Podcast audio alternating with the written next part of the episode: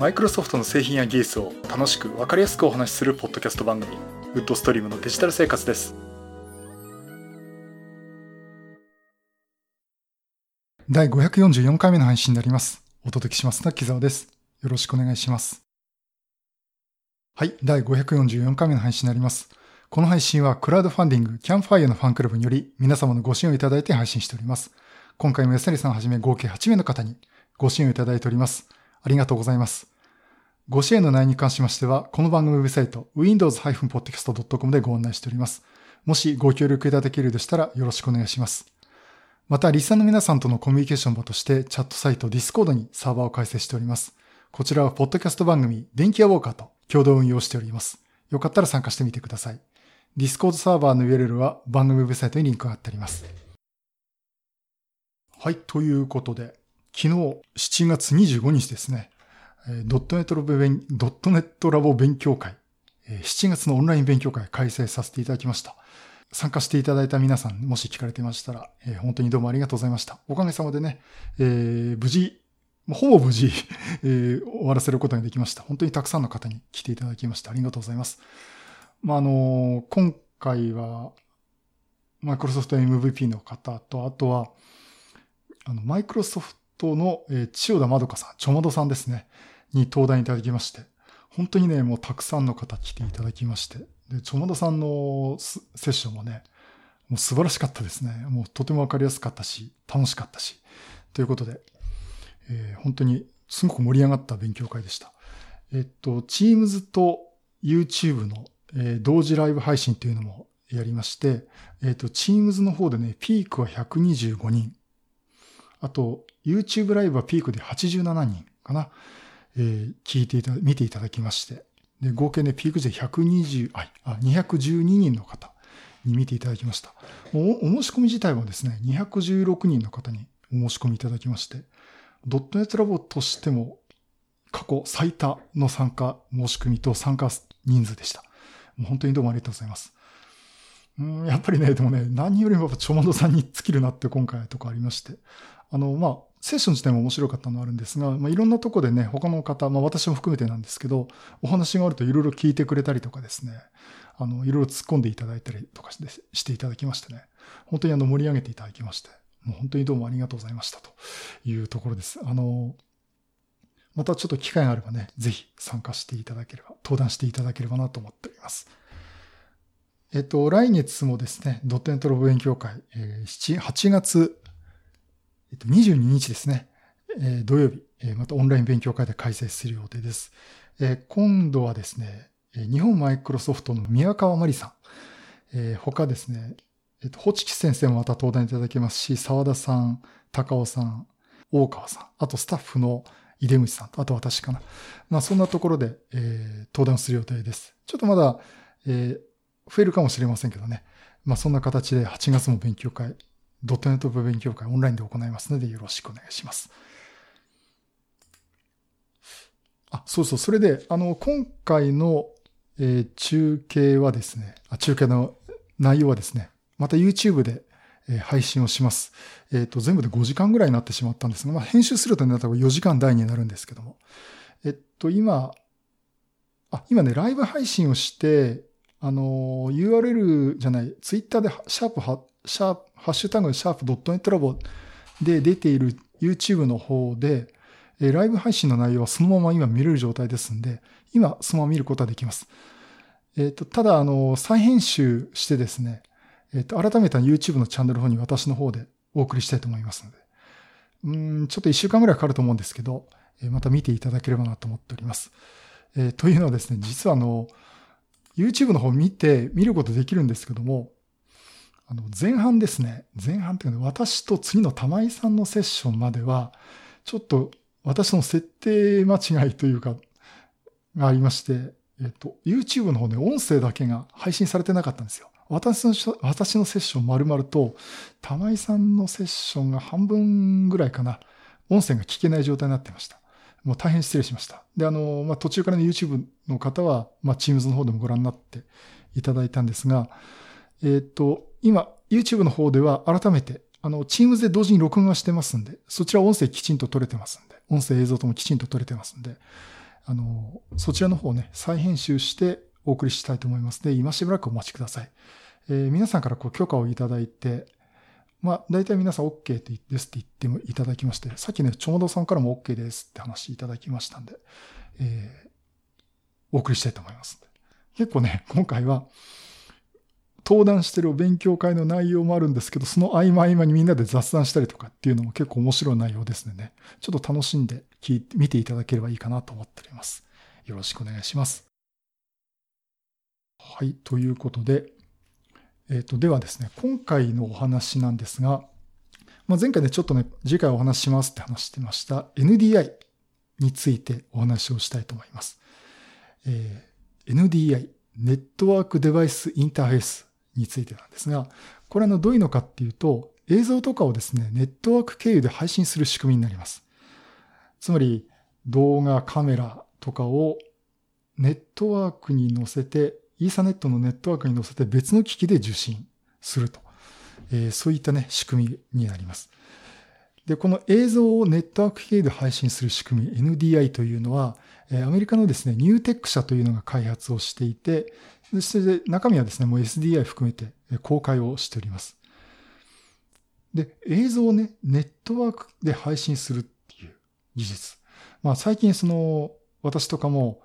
こういったオンライン勉強会だとか、ということをやったりとか、その映像を配信する、YouTube にしても映像を配信するっていうことをやりついて、うん、例えば、他のパソコンの映像を配信してるパソコンに取り込んで送りたいとかね。まあ、そのためには、例えば ATEM mini とか、ああいう機器とかを使ってもいいんですけども、既存の設備、ネットワーク、普通につながってるイーサネットの設備を使ってだけでですね、配信できたらそれはいいかなと思ってます。まあ、そういったあの既存の設備を使いつつ、映像をネットワークで配信できるという仕組みを出しています。で、あの、実際映像自身はですね、まあ、ネットワークで送るし、もうね、映像っていうのはものすごく動画ですね。あの、とても、とても体液を取るものですが、これですね、映像ね、圧縮して転送します。まあ、これが NDI の特徴の一つなんですが、DTC 圧縮という方式を使って映像を圧縮して劣化することなくですね、低遅延で他の機器に、他の機器に転送することができます。で、ここら辺詳しいのはパンダスタジオさんというところのサイトがですね、いろいろとこう動画含めて詳しくお話をいただいておりまして、そこの情報を見させていただくと、例えばフル HD 1920×1080 ドットの、えー、画像の 60fps の画像はですね、これまともに転送すると 3GBps の帯域を取るんですね。ところがこれをネットワーク系で NDI を使うと 125Mbps で転送できると。いうことになります。え、1GB のギガビットイーサーで7ストリーム、つまり7本の動画を同時に流すことができるということになります。まあ、もちろんこれは理論値ではあるんですけども、それだけの余裕があるということですね。でもちろんこれが 4K とかいう画像になってくると、あの、より帯域の広いネットワークを使えばですね、転送することができます。まあ、当面ね、フル HD でいいかなと思うんですけども、4K だと例えば本数少なくすれば普通のギガビットイーサでも送ることはまあまあできますんで、あの、結構ね、活用できるんじゃないかなと思います。そしてあの、この配信方式なんですが、まあネットワークで配信するっていうと、1対1で、例えば配信元、配信元配信、受信先ですね。ということで、1対1でこう、データを送るっていうイメージがあるんですが、これ、まあユニキャストっていう、まあちょっと詳しく言うともっと話が長くなるんですが、そういう方式なんですが、今回こちらはですね、マルチキャストっていう方式を取ってて、あの、配信元が一つです。で、それをね、ね、同じネットワーク上にばらまくんですね。放送するんですね。そうすると、複数の受信先が、みんながその情報を拾ってこれるんで、まあ、配信する方は1本送って、あとはみんなが自由に受信したい人が受信するという方式になります。まあ、それによってそのネットワークの帯域っていうのを、まあ、あまり多く使わずに済むということもあります。設定とか難しくなくてですね、ネットワーク上に NDI デバイスっていうのが置いてあれば、検出をしてくれます。ここら辺ね、あの、同一ネットワークの同一セグメントっていうのが望ましいわけなんですが、あの、そういったことで、ネットワークデバイスを置いとくとですね、例えば NDI の出力をしますっていう、まあこれからお話しする Mac だったり Windows だったり、あと専用のカメラだったりとかですね、発信しますっていうのネットワーク上にあれば、受信しますって体制取れると、その中からどれかを選んで受信することができるんですね。で、この、えー、検出してくれる仕組みは MDNS と呼んでいます。まあこういったね、えー、特徴がありまして、まあ他にもいろいろとこう特徴を挙げてるとあるし、あの専用のね、えっ、ー、と、ね、NDI の専用機器とかもいろいろ出ています。でも今回ちょっとやってみたというのが、これソフトウェアだけで実現できるんですね。専用のハードウェアとか全く必要ないです。で、Mac とか Windows とか、つまりパソコンとかにですね、もちろん iPhone とかも iPad とかも OK です。NDI のソフトをインストールすれば、NDI の発信も受信もできるということになります。つまり自分自身のデスクトップの画像を他のパソコンに転送して表示させることができます。で、これあのツールがですね、えー、提供されています。これフリーで、えー、提供されています。で、これ実際やってみたのはどういうことかっていうのは、まあ私がやってみたかったことはですね、パソコンの画面をネットワーク、つまり NDI 経由で別のパソコンに転送するということをやってみます。例えばその Mac の、あ、Mac じゃない。例えば、まあ、Mac でもいいんですけども、えっと、Surface Pro を発信元にして、その内容をデスクトップパソコンで画像、デスクトップの映像をそのまま受信して、録画するとか、OBS とか配信をするとかね、そういうことができます。例えばそういった時にね、じゃあリモートデスクトップ使えばいいじゃないですかというお話もあると思うんですが、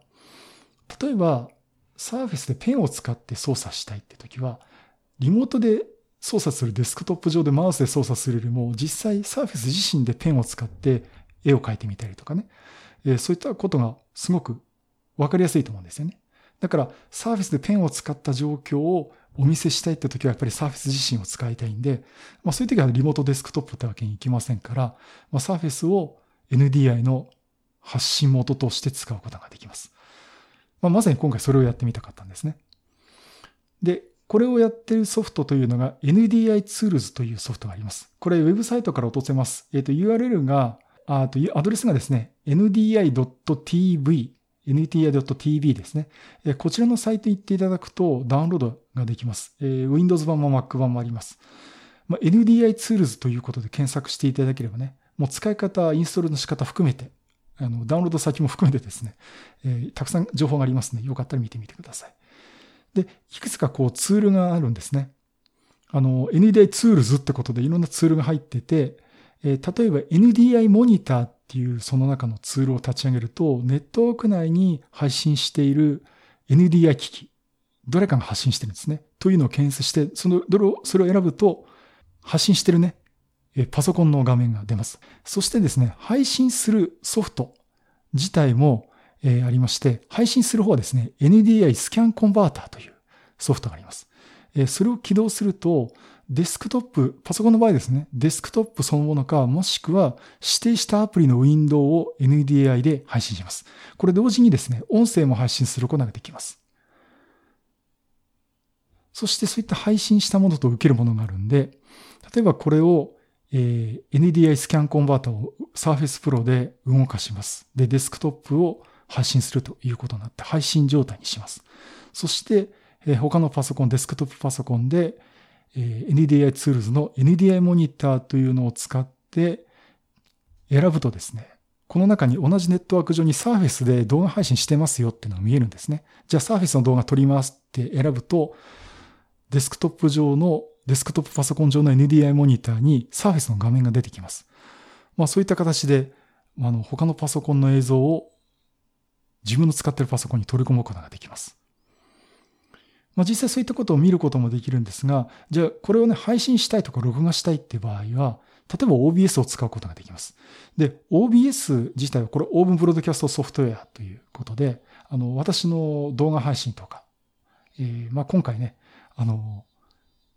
ちょっと失敗しちゃったんですけど、YouTube の配信とかにも使いました。えー、これを使うと、まあ OBS ってね、いろんなあの画面ソースとかね、映像だとか自分のカメラだとか、音声とか撮ってきて、一つの画像として出力したり、録画したり、配信できたりするようなソフトなんですけども、この OBS にですね、プラグインというのが用意されています。NDI のプラグインというのが用意されています。で、これをインストールすると、OBS で起動するとですね、まあ、ソースっていうのを選ぶんですね。例えばその OBS で配信するのにどの画面を撮っていきたいですか？デスクトップにしますか？カメラの画像にしますかって選べるんですけども、その中で NDI ソースっていうのが選べます。でこれ NDI ソースっていうのを選ぶと、どのマシンの NDI の情報を受信しますかってまた出てきますんで、例えばさっき言ったように Surface Pro の情報、画面のキャプチャーを受信したいですって選ぶと、OBS の中に NDI で受信した Surface Pro の画面が出てきます。まあ、これでね、録画とか配信とかもすることができます。で、またね、OBS 自身もですね、NDI の出力をする機能がプラグインで用意されてて、えー、OBS のツールでですね、NDI アウトプットセッティングっていうのを選ぶとですね、メニューが出てきますんで、これで、えー、画像出力しますっていうのを選ぶと、OBS 自身の出力も NDI 機器の出力として出すことができます。だから他のマシンで OBS の状態を受信して配信するとかね、そんなこともできます。まあそんなところなんですが、じゃあネットワーク経由で配信した上どんぐらいのパフォーマンスが出せますかってことは気になると思うんですね。で、まず私が使おうと思ってる、例えば Windows の画面の解説に使いたいだとか、これも例えば Mac でもいいんですけども、あの、そういったね、画面のデスクトップを操作するっていうのを見せる分には、全く問題ないです。あの、普段使っているパソコンとパフォーマンス何ら変わることなくですね、できます。並べてみても、遅延度はで、遅延はですね、まあ、人間が判別ぐらい、判別するぐらいの遅延なんですけども、あの、ほとんど、え気にならないくらいです。ということでね、普通にあの、がデスクトップパソコンの操作とか、デスクトップの操作、アプリケーションの操作を見せるとかね、あとはパワーポイントのスライドを見せるとかっていう分には全然問題がないです。そしてあの、動画をじゃあ配信してみたらどうなるっていうのがあるんですが、えっ、ー、と、試しにですね、えー、今回これ MacBook Pro でやったんですけど、MacBook Pro に NDI Tools の Mac 版を入れて、NDI スキャンコンバーターで送信したものをデスクトップパソコンで受信すると。で、ネットワークだけはですね、有線を使いました。あの、前回のエンディングであの、有線のアダプターを買いました。USB のアダプターを買ったって言ったんですけども。えっと、それを有線を使っています。ですからこれ、USB のアダプターを使ってるからなんですけども、例えばギガビットイーサの、もう実際直付けのですね、ネットワーク使えるもっとパフォーマンスがいいと思います。まあそういった形で今 Mac で、えー、YouTube の動画を再生してみました。で、具体的には、えっ、と、動きの激しい動画をコマ落ちするなく、コマ落ちすることなくね、見れるかどうかっていうのをちょっと試してみたかったんですね。まあ、ということで、まあ、動きの激しい動画って言ったら、まあ、例えば、乃木坂46のインフルエンサーのプロモーション、ミュージックビデオとか、まあ、あと、欅坂46のサイレントマジョリティとか、不協和音とか、語るなら未来をとかね。まあ、それちょっと個人的な趣味に偏ってるっていうのもあるんですけども、まあ、ここら辺をですね、まあ、並べて再生してみたんですが、まあほとんどね問題なく小待ちすることなくですね、再生できました。まあフル HD で画面いっぱいに表示させてやってみたんですが、小待ちすることなくですね。若干の遅延はありますよ。でもそれも全然配信する分には気にならないくらいで。あのおそらく1秒以下ですね。まあそのぐらいのパフォーマンスよく再生できました。だこれは本当に普段使いだったら全然問題ないな、問題ないなっていう感じですね。では、もっと負荷をかけたらどうなるかっていうことで、今度はゲームソフトをやってみました。え、今度はね、逆のパターンでデスクトップパソコンでゲームソフトを再生して NDI で出力したやつを MacBook Pro の NDI の受信、もしくは OBS のね、プラグインで受信ということで画面表示させたらどうなるかっていうのをやってみました。で、やってみたのは、えー、Ace Combat 7。えー、っと、これをね、もうお気に入りのゲームでもうしょっちゅうやってるんですけども、Ace Combat 7で実際ゲームをやって、それを NDI で配信して MacBook Pro で受信させて録画したらどうなるかっていうのをやってみました。これはですね、結構カクつきましたね。うん、コマ打ちは結構しました。さすがゲームは無理だなっていうところはありましたけど。あのー、だからこれ、例えば解像度落としてフレームレート落とすっていうことをすれば、あの、十分使い物になると思います。まあ私のやったのは、もうフル HD で性能をギリギリいっぱいのところでやりましたんで、やはりちょっとさすがに無理があったかなっていう感じなんですけども、それでもね、一応ゲームの画面を見せるっていう意味では、まあ、見る方はね、ちょっと覚醒てるなっていうのは分かっちゃうんですけども、あの、実際見ることはできます。まあそういったね、形ですんで、まあぜひね、実際あの、皆さんもね、試してみていただくといいかなと思っております。まあそういうことでやっぱり面白い使い方としてはその複数のマシンを用意してデモをして見せたりとか。例えば今私 Mac MacBook Pro とか Surface Pro と話しましたけど、MacBook Pro も Surface Pro も NDI 出力させたままでずっと並べてて、それをこう切り替えて解説をするとかね。えそんなこともできます。え、あとは一部有料ソフトがあるんですけど、iOS ですね。だから iPad、iPhone とかの画像も NDI 出力することができますので、あの、いろんなね、デモだとかね、えー、いう用途には結構使えるのかなと思っています。まあ、ぜひあの、無料でお試しできますんで、NDI Tools っていうのを Windows でも Mac でも iOS でもね、使えますんで、えー、ちょっと試してみていただくといいかなと思っております。はい。ということで、えー、今回 NDI についてお話をさせていただきました。まあ、あの、インストールするソフトに関してはですね、NDI ツールズ、え、または OBS NDI プラグインということで、あの検索していただくと、まあ、ダウンロード、ダウンロードサイト含めてですね、情報が見られますので、えー、ぜひね、そちらも見てみてください。はい。以上、NDI のお話をさせていただきました。はい。第544回は NDI についてお話をさせていただきました。まあ、もとも、昔からある技術ではあるんですけどね。あの、私もこれ Facebook にこの話書いたときに、あの、ワイヤレスでうまくいったっていうことを書いてたんですけど、あの、そこであの、トマト屋さんから優先で繋ぐとね、もっと安定しますよってことアドバイスもらいまして。で、まあそういうことであの、優先 LAN のアダプターを買ってきたということなんですけど。うん、となるとね、なんかこう、優先で繋ぐにしてもですね、なんかこうデスクトップパソコンがもう一台欲しいなっていう、えー、感じがしています。うん、ね、あの、この玉井さんの持ってるようなね、つよつよマシンじゃなくていいんですけどね。うん、ちょっとやっぱりあの IBM のシンクセンター、いいかな。コア、あ、コアじゃないです。ライゼン5でね、えー、ありますし。まあちょっとね、んどうしようかなと、ちょっと悩んでるとこです。はい、えーと、そういうことでね、あのー、ちょっとまだ勉強会の話ばっかりしてるんですけど、まだまだこう、みんなが集まれる状況じゃないっていうところと、なんか状況は相変わらず大変な状況になってるんで、当分ね、勉強会はオンラインでやる形になるかなと思ってるんですけども、うん、だいぶね、あの、4月からやってきて4回目なんで、うん、いろいろ失敗しつつもですね、なんかこう形になってきたかなっていう自分たちのこうスタイルっていうか、こう、運用のノウハウがだいぶ溜まってきたかなという感じがしています。まあ今回の勉強会の私のセッションもそういった内容をお話しさせてもらったんですが、まああの、今後もですね、